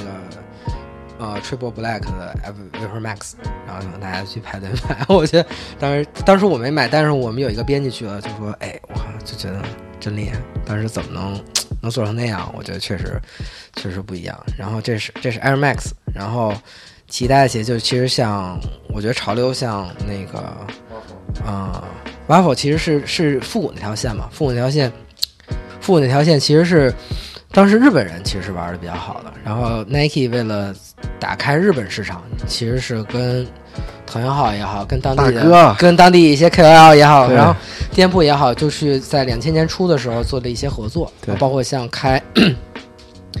像开 Tokyo 的那个 AD 二一那个店，然后也会做一些，比如像跟君亚的一些联名，都是在两千年初的那段时间里，应该是两千年初到一零年之前，是做复古文化这些东西在日本生根发芽，然后就是做那些泰产的一些一些鞋，然后像 r a f Racer 啊什么这些东西，所以我觉得你看现在为什么同源号，还有像什么赛卡伊他们做。他们做这些鞋都是以那个原型去做的，我觉得就是因为当时在两千年初的时候，啊，Nike 这波攻势就让日本就首先肯定他征服了日本市场，然后所以让那批人在当时就觉得 Nike 的鞋是 OK 的，当然也不排除像藤原浩这些人，他们本身就对 Nike 的复跑鞋就有很深的感情，对。所以其实就这些人，他们现在做的这些鞋款，就其实就能看到当时品牌在十年、在二十年之前的那些所做的一些啊品牌活动也好、文化的人对他们的影响。对对对，我觉得是这样的。哦，是这样，我还就是还我我一直只是知道，嗯，像这两年炒的比较火的，像萨卡伊的那种结构的 waffle，、嗯。嗯是呃从 Nike 就大概七十年代八十年代那种复古、嗯。复古鞋型来的，但我并不知道这个是 Nike 想要打开日本市场的时候去带到日本，对这些大哥们如今的潮流 icon 们的对，因为因为是这样，其实大家都能明白，就是，嗯、n i k e 就复刻这个事儿，其实其实对，其实是日本人说有复刻，其实是他们做的。嗯嗯，但但我觉得这其实还有待考证啊，因为是这样，就是比如大家先从最就大家可能现在最知道幺三零 GP，对吧？New Balance 这个东西呢，日本人他对这双鞋，比如他对这双鞋特别痴迷嘛，他想复刻这个型号，他们是从一九九五年就开始提案了。当然，这个一九九五年幺三零 GP 第一次复刻的这双鞋，但我觉得他们提案应该是从一九九五年更早的时候开始做了。所以日本，所以是就是日本人觉得复刻这个事儿是他们提出来的，，这个概念是这个概念是他们提出来，他们他们觉得日就是日本人肯定觉得自己的市场可以消化这些东西，所以他们去跟总部提案，然后去做这个复刻。因为一九九五年那幺三零 GP 第一年复刻，然后每五年复刻一次嘛，对是的这个东西鞋皇嘛，对嗯，然后其实 Nike 是在九四年复刻了 Air Jordan，然后 Air Jordan One，其实我觉得在这之前，包括 New Balance 也好像 Nike、Adidas 也好，大家都没有复刻这个这个这个这个对，就是出过了，对对对对我还一直往前出新的鞋，对，出新的鞋你就买新的，然后之前有些库存你就买就好了，就不用再那啥了，不不用我还要我为什么还要出货，对。复刻？就就这个事儿，我觉得对于一个正常程序员来说，可能就觉得很奇怪嗯，啊。所以我觉得，就日本人对于这个 vintage 或者对于这个，当然也知道大家他是崇美嘛，对，是他对于美国美国这些优质产品的这个崇拜，啊，导致导致到他们会说，嗯，我们要把这个东西拿回来做，然后拿回来自己市场做，或者所以就会。呃，所以我觉得当时 Nike 很聪明，他做日本，他为了打开日本市场，然后他做这些一系列的复刻也好，包括有元年的复刻，然后有因，然后我记得当时特清楚，跟君亚的联名已经开始做，对，已经开始做那个像现在流行的 v i b o 风，它已经是开始做旧了，已经开始做旧了。然后像其实这些东西也慢慢影响到后来 New Balance 跟君亚做联名的九九六，是也是一个完全做旧的的版本，对，所以就是让大家看到。有些鞋是做旧更好看的，尤其是像这种复古鞋，就穿旧了，穿穿脏了，有它的自己的味道。对，尤其是中底发黄了之后，我觉得就跟 black black toe 其实是一样的，它是有一个你你你你穿着痕迹的。其实包括这东西，其实也影响到后来的养牛，就全都是这样的。就是大家都觉得这个东西穿是你自己的东西，而不是说一个 dead stock 就然后就到这儿，然后就大家看一看拍一拍就完事儿了。它真正是需要你融入到你自己生活中的。然后，等于这个这一套这一套复古的势头，其实我个人感觉，当时从日本到国内，其实影响国内的就是风潮不是很明显，虽然也有，但可能就是香港那边可能会接受的快一点。然后，但到了内地这边，可能就因为说白了，我觉得 Nike 在内地的这个发展最开始还是篮球，所以大家对于复古跑可能就是小众，这个就是可能已经是小众不能再小众了。包括其实那个当时一些比较大的卡片，大家可能也都知道，就 Air Force 二十五周年，它也是篮球的东西和篮球的复古文化在这里。那可能跑鞋，呃，都是很靠后的，就是很草根的。虽然我，所以这东西其实还有一种可能，就还有一个现象你可以看出来，最开始的，嗯，Nike 的生肖都是 Air Force One，然后到 Dunk 都是 Air Force One，但是到了呃鼠年的那一年就变成 Free 了。对，鼠年福瑞，然后牛年是 Air Max，然后虎年是一双 Cortez，然后这个东西你就能看出，就是 Nike 其实可能他也想转一转，但但但这东西你后来其实你也能发现，就是他卖的并没有 Air Force One 好。就这东西就很难，所以他后来到兔年的时候，他就又重归到大白兔的那个那个阶段，然后到什么龙年的时候又出三双 Air Force One，蛇年又科比这些东西，所以他又回到 Air Force One，他可能就觉得复古跑可能在他的国内就是没有那么强的生命力，或者说他推广的面没有那么那么广，大家接受起来不会有那么高，所以我觉得这是一个东西，但是。我觉得这东西还是在，就是还是从日本这边过来的，会更就更顺一点。包括你也知道，藤原浩，藤原浩，他对于对他对于复古跑以及后来两千年前后出那些什么 L 五本也好，Footscape 也好，其实都是基于跑鞋的。是。这个东西，因为我记得当时藤原浩应该，因为他他大家他就大家也知道，藤原浩最开始也穿 Air Jordan 或者 Dunk 的，对吧？他他把他把 Dunk 当滑板嘛，他那对他把 Dunk 当 Air Jordan 做嘛，然后买回来嘛。但是他后来到了后期的话，其实他对于这些跑鞋、生活化跑鞋其实是很感兴趣的。所以其实通过他的一些资源也好，他的一些人脉也好，他能帮助 Nike 把这些鞋款推到日本，然后用不用是不管是用。啊 Fremen Design 做联名，还是用 LTM 做联名，包括像骚货袋，其实也都是这些东西，其实基于跑鞋和生活的文化这个东西去做。那这个时候就要引出他的小老弟了，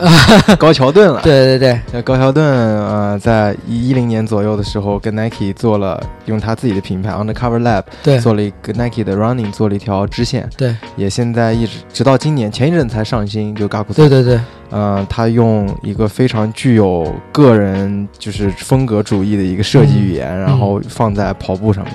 跑步服饰上面，对，就是非常在当年那个时候就是非常一个独树一帜的存在，对，一个一个一个比一个比较先锋的存在吧，我觉得，因为当时大家觉得，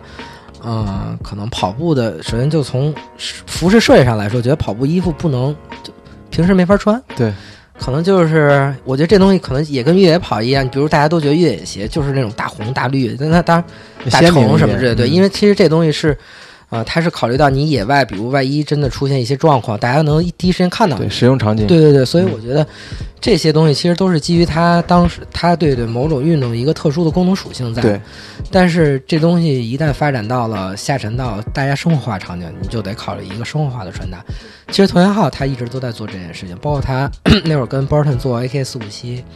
也好，包括做一些其他的一些服饰也好，他就是把这些所谓的专业的服饰、专业的功功能科技做日常化，比如就做黑色，或者做以他自己喜欢嗯朋克音乐的做一些那些，比如说格子、黑白格，包括我记得早期的雅库措也是第一批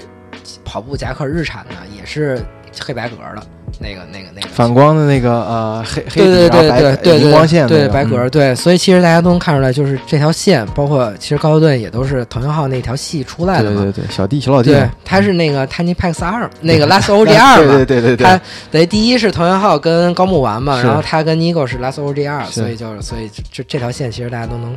都能看明白。对可以追根溯源的，对就是从那儿来的。对。而且，嗯、作为，嗯、就如果听众朋友里面有喜欢 Gakuso 的话，就是我自己个人觉得 Gakuso 最经典的还是在一五年之前，嗯。什么嗯，阴阳啊、对。枯叶啊对对对这些那边的设计的时候。太厉害了，真的太厉害了。就是一个一个设计师可以把一个视觉元素用到一个又有功能性，然后又有又又有呃观赏性的一个嗯。跑步服饰上面。对，对。所以我觉得这东西就是，其实他其实也是以跑团的身份出来的，那对对对 GIRA 嘛，嗯，对，其实还是以跑跑团出来，其实也都是当时 Nike 在 global 层面上铺的这些跑团的一个一个一个一个衍生出来一个东西。对对，但是只不过就是他们走的会更靠前一点，会给你更多的权限去设计、去改变鞋的配色，对吧？或者做一些 logo 的东西，然后去卖。我觉得，哎，这个东西确实是我你这样一说啊，我我突然有点路子了，我也嗯。想、我我也想变成某个品牌的，对，也也是拜什么什么拜，对对对对对对对对。对对对，这个东西就很有意思了。是。所以就我觉得就是因为 Nike 走得早，所以他能能先把跑步这个文化在在这些所谓的能抓得住的资源里去啊去运用也好，然后去推去推广也好。对，嗯。嗯，你说到日本，那可以说的就太多了，嗯。就是。就从铁子刚才介绍的这些故事里面，大家可以清楚的感受到，Nike 如果想辐射、想打开中国市场，嗯，它一定是先去日本，对把日本这个作为亚洲的时尚潮流的这样的一个桥头堡先拿下来，对然后再从日本辐射到呃香港，对，台湾对。就是这些呃东南亚，甚至再往东南亚走，对，然后再是大陆、大大陆内地，对。吧？但是这但这个我觉得仅限于潮流，嗯，就潮流其实是日本走的靠前嘛，是所以其实它玩的早嘛，对，所以他他会更早的一点把这些先锋的东西引进来，然后啊、国内其实最近几年国潮才开始慢慢起来，是。但但其实我觉得都有一个发展过程。那嗯日本可能在九十年代初到两千年到两千一年，它可能已经有了一个二十年的发展，那所以它元素嘛那块儿，对，所以它的这个东西就已经很成熟了，嗯包括产业也好，然后风格也好，也就已经很成熟了。而且日本的市场它包容性很大，所以就是所以才能衍生出各种各样的穿搭风格和这个穿搭方式。是所以就各种各样的产品其实都可以在那儿生根发芽的。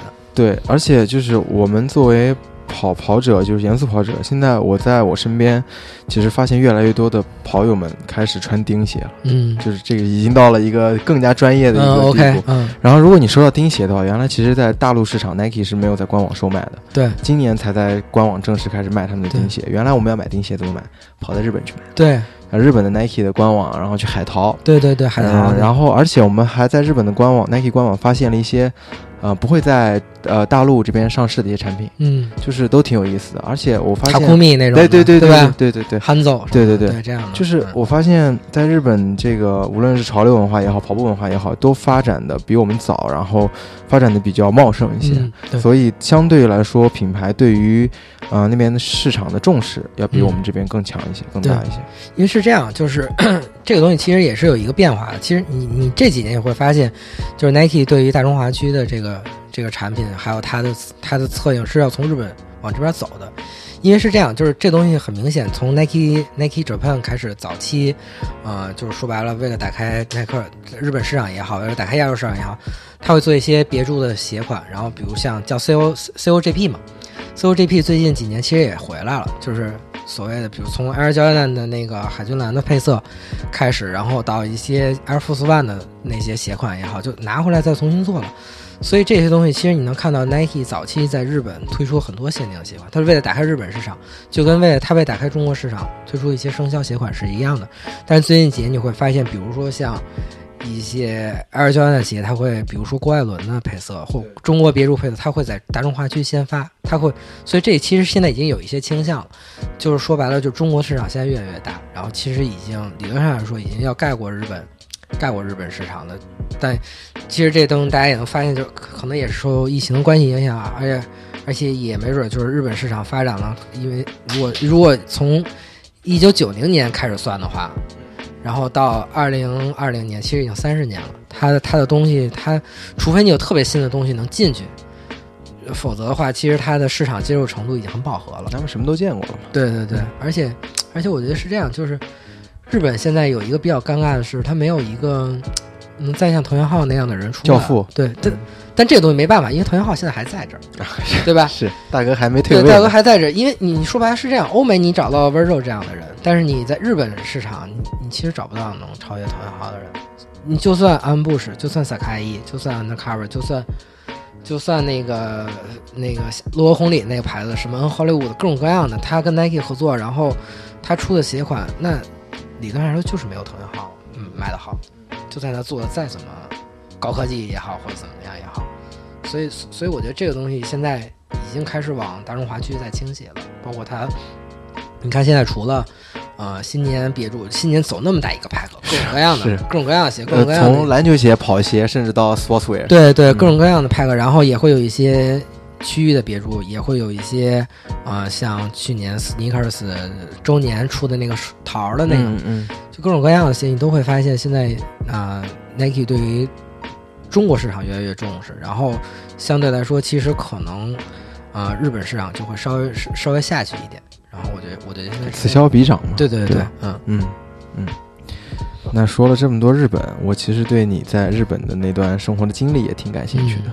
可以给我们大家分享一下这个前因后果是怎么样，有个这样的机会来到日本生活。嗯，对，其实这东西就是很巧妙，嗯，因为我们我自从认识我媳妇儿之后，我俩对于潮流文化其实都很感兴趣。当时，嗯，在一八年去日本之前，每年其实都会去，都会去。我太太也是做编辑的啊，所以其实大家都是同一个行业的。然后就是，嗯，一般都是端午节的时候去。端午节的时候，首先有一个假期嘛，然后当时，而而且端午节的时候去会赶上它的夏季折扣，因为一在六月底和就是六月中到七月底到六月底的时候，它会有一个夏季折扣，然后。就消费嘛，说白了，对对对对，对，然后买买买，对，然后就会去就会去看一些，然后当时其实如果你现在反过头来看，嗯，你以这个游客的身份跟以以一个在这生活的身份其实是不一样的，因为你你以游客身份，你可以首先你住的地方，你可能就会考虑尽量是住在山手线附近，然后或者住在交通便利的地方，但是你生活的时候，你就会考虑到它昂贵的交通的成本。以及你去到各个地方，然后是否便利的成本，然后，但而且游客的话，你就是吃啊什么，其实都比较 freestyle 了，因为顶多在那住一周嘛，然后，然后就还好。那你生活的时候，包括我们到那边的时候，就会有一些跟国内的生活的，首先生活节奏可能会不太一样，然后就是一些饮食方面的的东西，我们就是是我们之前经常去日本的时候没有感受到的。但这一点，我我就我可能我本人可能还好，因为我对那个蔬菜和水果的需求没有那么大。然后，但我但我媳妇儿就她可能对这东西比较比较敏感，然后呢，导致的就是日本的这个蔬菜水果很贵，没办法。对，而且而而且最尴尬的是什么？他们的室内就是在东京都市内的话，没有那些大型超市，嗯，只有在一些边远地区才有那种大型超市，不像不像咱们国内可能。你你这个市里怎么着都会有一些大型，就对家乐福啊之类的，对对，能就能买一些便宜的，或者能买一些打包的那种那那种东西。他们没有，他们基本就是便利店和那些业务，就和就和那些综合超市。但综合超市其实也是很贵的。然后所以就是我在吃上其实还好，他就他他不行，我就哪怕我每天我就吃煎三文鱼配米饭我都可以，但他他他就说他就比较吃蔬菜和水果。但日本这东西就是。因为它的物产和和地理的那个条件没有中国那么好，所以它这些东西就很贵，然后种类也没有国内那么多，所以他们就会，所以就是日本的药妆它都会有那什么酵素什么之类的。嗯，就是你补充一些，对，补充一些维生素，然后帮助你排便，因为你总吃肉，说白了就会有一些问题嘛。对对对所以，所以就是这样。然后，然后就是交通方面的会会有会有一些变化，因为我们住的地儿其实不在东京都内，嗯就相当于，呃，上海我不知道怎么形容啊，嗯就北京就相当于五环外，东五、北五环外那嗯种。，你就嘉定啊，或者说对对对，稍微远一点，但是但是它相当于就是你坐地铁，也能到也能到，嗯可能要比如到市区，你需要，我们当时是倒一趟车，坐到新宿是半个小时。哦，那还其实也也还行，嗯其实就跟现在我现在我在北京，我比如我住石景山，我坐半个小时我也能到复兴门，我也能到二环里，所以其实就跟这个距离是一样的。但是呢，就是但它的那个车票很贵，所以我们当时就买月票。买月票，比如这东西就很有意思，买月票它会它是分段买的。我一般呢，我是买从我们家那边到惠比寿，因为惠比寿它是这样，它是惠比寿是经过山手的，是坐山手线，所以我们其实整体的这个线路其实都是跟着山手线走的，包括我们从家出来，然后是山手线那个系统，因为日本呢，它的地铁是分好几个公司对，不同运营商的，对，它的东电，它东电是铺那些小站的，然后大电大的东西都是山都是山手，所以我记得当时我就买从我们家到惠比寿那段距离，因因为惠比寿其实就是现现在稍微敏感点，就嗯是 capital 在那儿嘛，哎其实呀，其实它呃对吧？一口老血对啊。真的看，哎，所以就是哎，就所以就是这东西就是。一般其实你现在来看，现在是这样，就是你平常要去东京那几个店嘛，然后就是惠比寿，然后代官山，然后元素，嗯然后转一圈嘛，对一条一条线对一条线。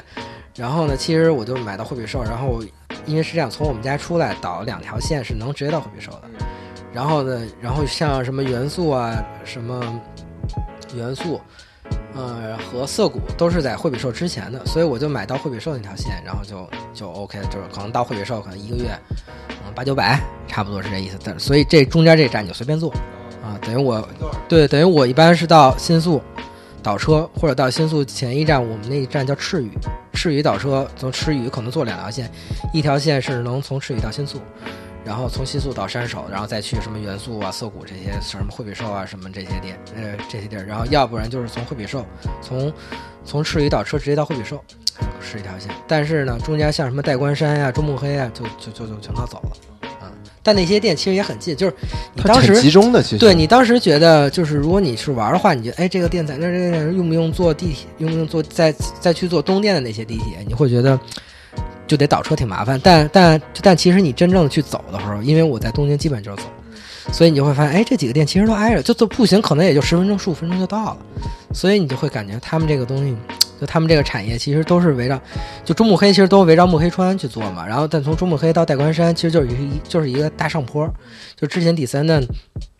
他们拍行路的时候，就你能很明显看到，因为第西山三弹彻他们对西山彻，因为第三的那条那个店就是离那个大上坡很近，嗯，然后从旁从底三那个店出来之后，走那大上坡就直接到代官山鸟屋，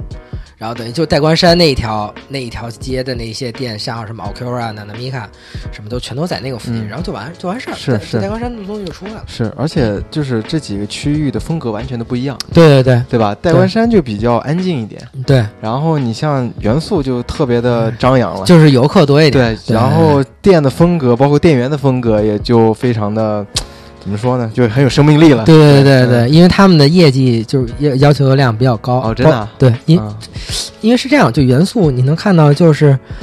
大的品品牌店特别多，是，就那些所谓的，我觉得有点像，嗯我拿北京举例，可能有点像王府井儿那种。当然，当然日本它的好处就在于东京的好处，它就在于它商业街很多，它除了元素，它还有银座。银座的其实也是一个对外的一个一一个一个一个比较高的地儿，可能我觉得那可能银座更像王更像王府井，元素可能更像像三里屯儿那种的。但是呢，它还会有一些，比如像代官山呀、朱木黑呀，就这种这种小的地方，它是一个集合的一个一个一个东西。然后，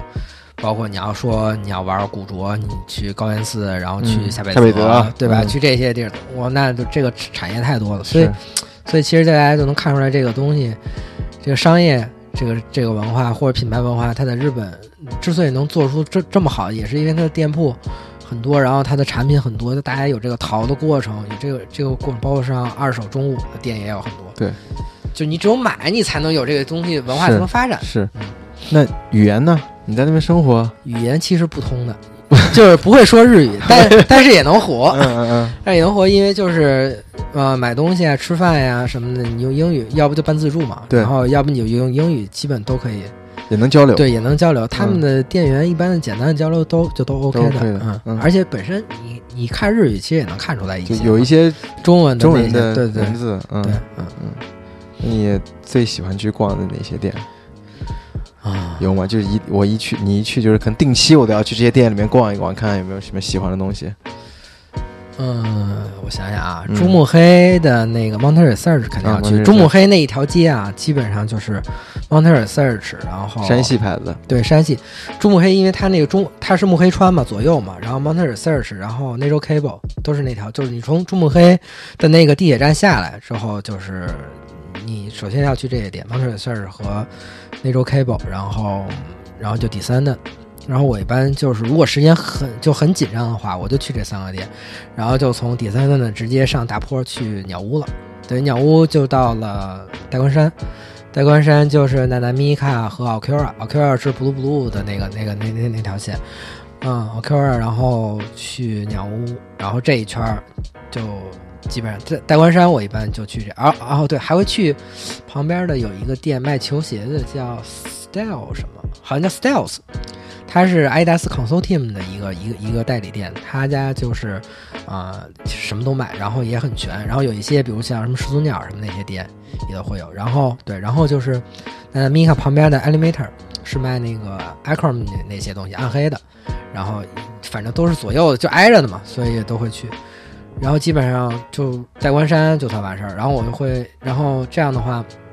哦对，戴冠山最后走，如果我要从戴冠山去。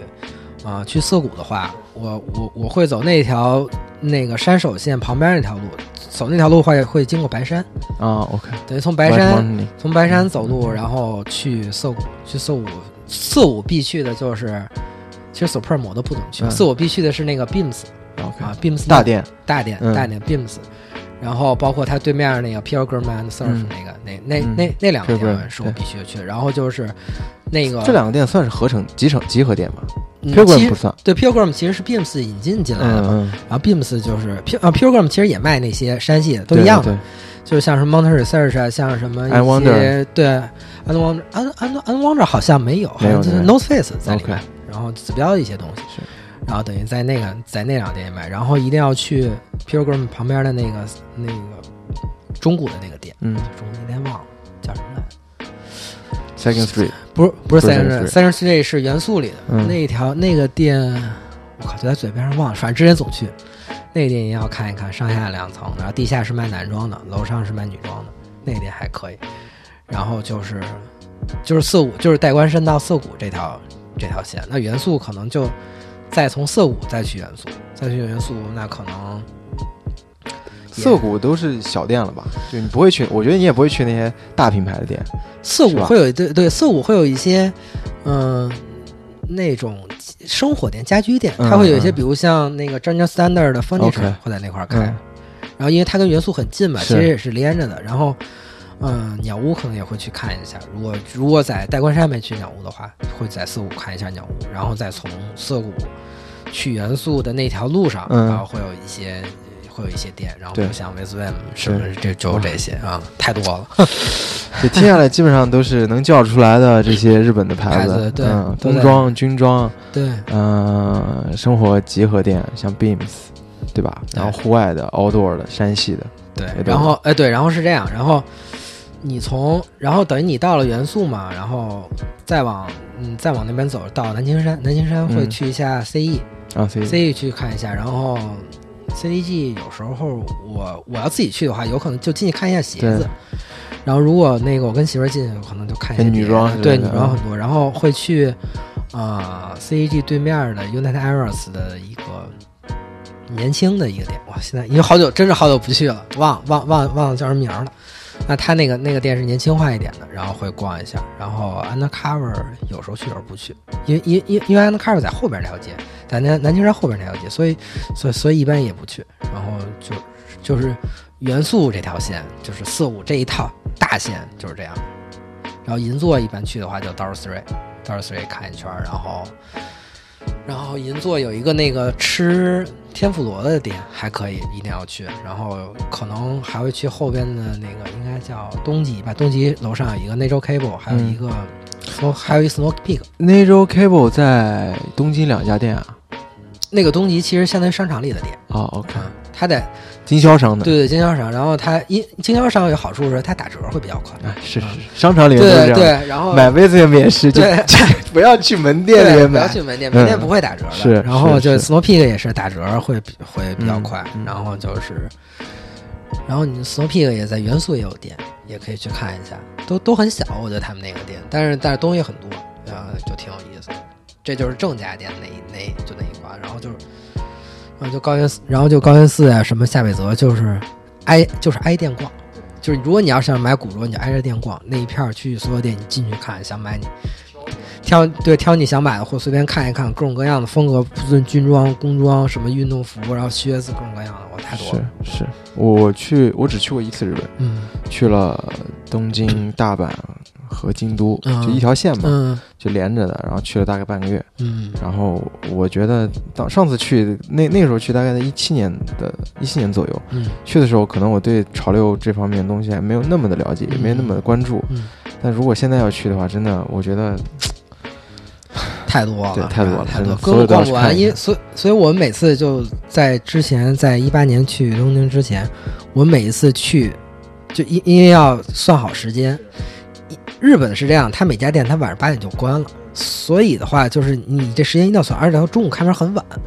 所以这这每一天你去哪些地儿一定得算好了，对对，要不然就根本逛不过来了。所以就到以至于到后来我们就会就会不去一些店，因为比如像 Porter Classic，它在银座它比较难走，他要去专门走到那个地儿，那个店附近只有 Porter Classic。Porter Classic 那个店真太厉害了，它就相当于是一个一个。地铁站一个地铁站的一个边上，还是一个二层，就就那个商就那个商场啊，你感觉就不是一个现代化的商场。然后呢，他就在那种像有点像批发市场的那种店，就有就现现在来说就有点像上野的 Mita Sneaker，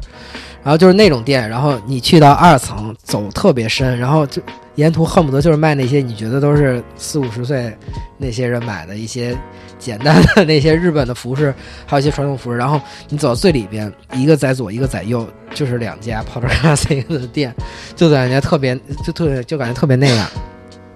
所以我觉得这确实挺有意思，但一般不会去单独去那儿，因为因为确实那一家店走从银座走过去的时间太长了。嗯，那你有算过自己买的最多的是哪个牌子吗？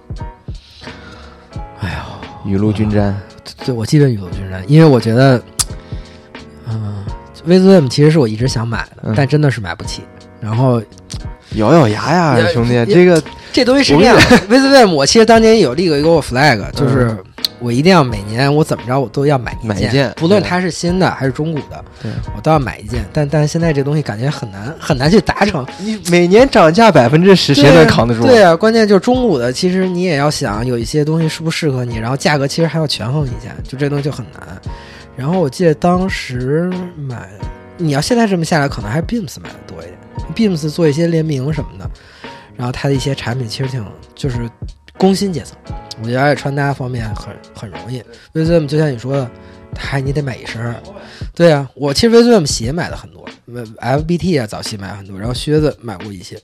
所以就，但但但就是你得穿一套，对，就就中村中村还是得，他他的这个品牌文化和这个品牌调性就是。做的很厉害，是，没办法，你想穿出来那个范儿，你就得叠穿，叠穿叠了之后，你还就得买位子，一套出来才有感觉。对，然后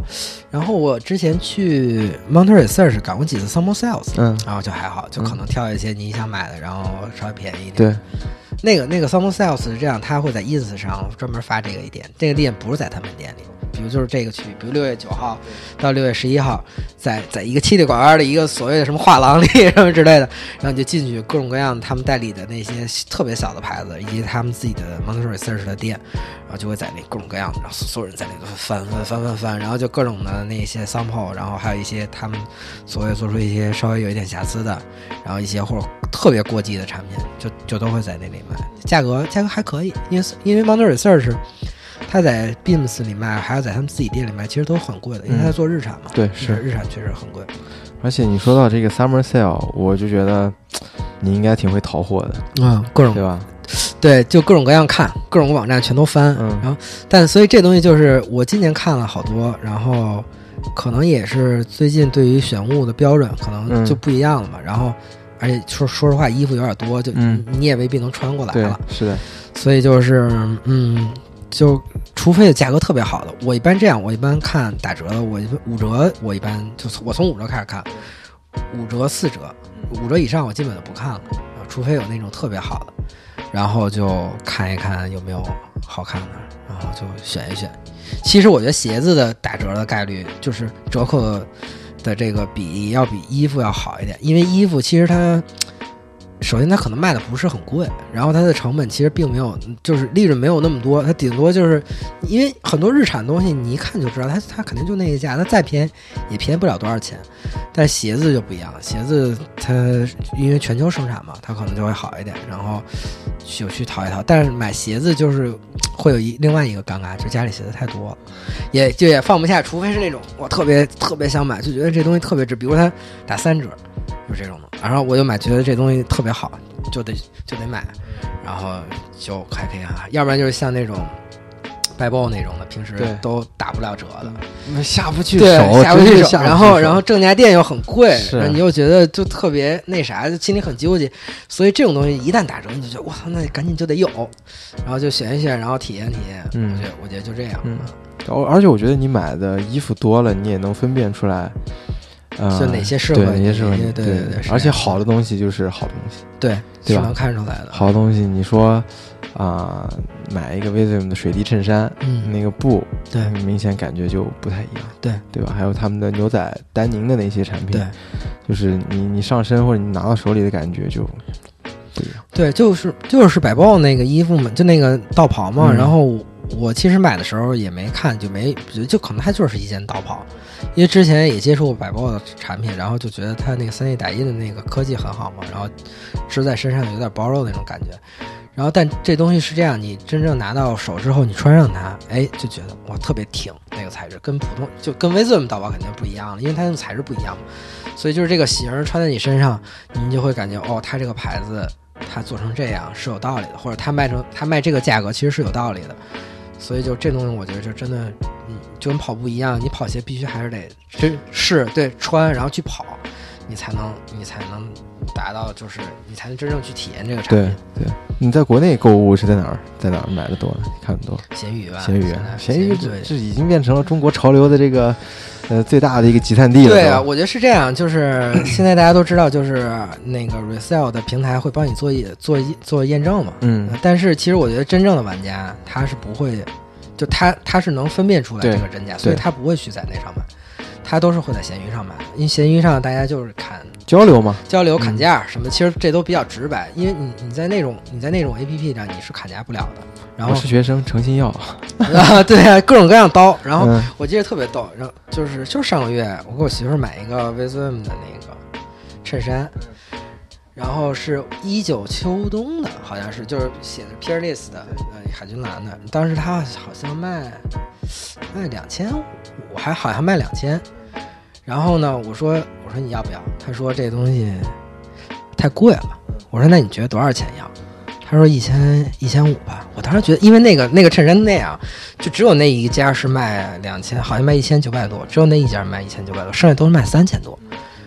我说一千五，那我就拍了，我就说一千五，顺丰到付秒拍。嗯，结果我就发过去了，大哥真卖了。我说我说我操，我说这有点有点措手不及呀。然后就这种的，然后就然后，但是你你真正花这个价格你买，你就觉得特别值，你觉得以你自己心里价位，然后。就通过这种交流啊也好，然后就觉得哎，突然还有这种还有这种机会，对吧？然后还有一次就是我我今年年初买 HTM Flyknit Racer 的啊、第二代产品，嗯也是，就是没事儿在闲鱼上搜搜 HTM 二，然后正好看一老哥，然后卖那个那个鞋，因为因为第二代的 Flyknit Trainer HTM 其实是很难买的，他当时都是限定的，然后他当时就卖两千多，我说我说老哥你这是实价吗？他说是，我说那我我当时还砍了一刀，砍就他卖一千，比如一千五百多，呃不他卖两千五百多，我说要不两千五包邮得了，他说行。啊，我说我啊，我说那我就买了，然后啊，然后后来就买了，然后我就跟他聊，然后他就说这东西他也是从欧洲淘到的，，OK，然后呢，他就觉得这个，因为首先现在这个热度已经不是很高了嘛，对，然后其实认的人也认的人也不多，小孩儿现在都要看 Travis Scott，要对看 Bush，那些 hype 鞋款，大家大家都知道，所以这些东西他认的不多。然后我说那个，我说你这价格挺好的，他说对，他说他从欧洲淘过来，其实也不贵。然后后来等于我拿到那个鞋之后，我看里边还有一个 Dor Street 的小票啊，啊、我一看啊、我说这靠谱靠谱，靠谱靠谱，他，我操我，所以我觉得哎，这东西还挺不错，有时候确实能在啊、闲鱼上淘到一些好的东西。然后好像就上周，上周我本来想买一双幺五零零的 So So Box 的联名，之前也一直加到收藏里，后来卖完了。就我那天想买的时候，我一看卖完了，然后我就跟那大哥聊，我说你这是他是下架了，他不是说出售了？对我说你的鞋卖了。啊，他说是，他说正好说你来晚了，前一天有一大哥打包卖了，他把那红色、绿色打包一块儿买，他卖五千多。我说，哎，我说，我觉得你这价格卖的挺好的。我说那个，我说我其实没有英产幺五零零，我说我一直想来一双。他说那个，他说那个，他说他还有一双四三的，但是中底已经爆了，因为幺五零零它的中底特别容易爆漆啊。他说已经爆了，说那个。说你这样吧，你加我关注，我到时候上了新的，我再告诉你。说说，要不然你再看看我店里其他的店，就是其他幺五零零的鞋，然后你要有喜欢的，我可以就是以我收的价格卖给你。我我我说可能，因为它其他一些那种大红的那种鞋，虽然也是挺好的，当就都是当年欧洲那些店铺做联名，但我说好像我觉得搭配上还是对差点。不好穿，对，嗯我说我说我还是到时候再看看吧。嗯啊，他说行，他说那个说你要是有喜欢的就告诉我说那个说他的意思就是说现在可能懂这些鞋的也不多不多了因为毕竟得有我十年之前的那种历史了。他说反正就他觉得你要是真喜欢，我就便宜点卖你。对嗯我觉得这种挺好，是交哎交交朋友嘛。对交流的这个这个这个东西更在里头。我是之前在闲鱼上会卖一些我就是不穿的跑鞋，嗯然后就有一哥们儿经常会来问我，就是有没有要出售的，因为我基本基本上。我我鞋不会说穿的很旧再出手，嗯。大概可能穿个穿个两三百公里或者三四百公里就就我就不穿了，我就嗯想换下一双，想试试新的脚感，嗯。所以那些鞋就会在闲鱼上处理掉。然后嗯有个哥们儿也经常会来照顾我的生意，反正我卖的也不贵，我就一百一百块两百块我就嗯。就出了。嗯。然后那哥们儿就就会来问我，然后觉得还挺好的。反正我有我有要出的东西，我就会先私信他，我说哎，嗯。我有一双这鞋，你看成色还行，然后嗯。性能也还都在，你要要的话我就都给你。然后还有这些东西，你要需要的话就嗯。对，就换一些真正的跑。是。而且我跟你说，我遇到最疯狂的是有一哥们儿来问我买那个 Nike，当时有那个 Oregon Project，就是嗯。大破节，对，当时在那俄勒冈计划嘛，嗯，大哥把我一下所有的全买走了，就一块打包，一块打包，这五千多全卖走了。嗯，我当时 大哥狂热爱好者对啊，大哥说我我特别喜欢，嗯。我只不过入坑晚了，这那个 Or- Oregon Project 已经不在了，对但是我还是挺想收的。对。然后他把我全买走了之后，他问我还有没有，我说我没有，但是我队友有，嗯 然后我把我队友介绍给他了，然后嗯。又收了好多，对，最后他变成我们一大客户了，就嗯，嗯。所以这东西其实就是像你像咱们聊的跑步文化嘛，其实已经发展到精英的那个阶段，就是 Or 就 Oregon Project 嘛，就是大家觉得穿带有那个 logo 的服饰是有一个都是有一个认证在的，或者是一个精神在的。对我觉得也是，我们当年去 Hot Cos 去 Nike 的店里买的时候，也都是一定要来一个短裤也好，T 对也好，就都得有。对，嗯留个纪念，吧对对对，嗯，嗯，行吧，咱们今天节目里聊了大概快九十一个半小时了，一个半小时一个半小时，挺长的了。嗯，那咱们今天的节目就先到这儿。OK，然后我今天跟铁磁一起聊一聊我们国内的跑步文化的发展，也聊一聊他的个人的呃经历，还有一些有趣的故事。嗯、嗯请大家对我们的节目继续保持关注，我跟大家保证，我尽量不拖更。嗯、然后我们下期节目再见，好吧？那谢谢大家的收听，我们下期节目再见。嗯，再见，好，拜拜。拜拜。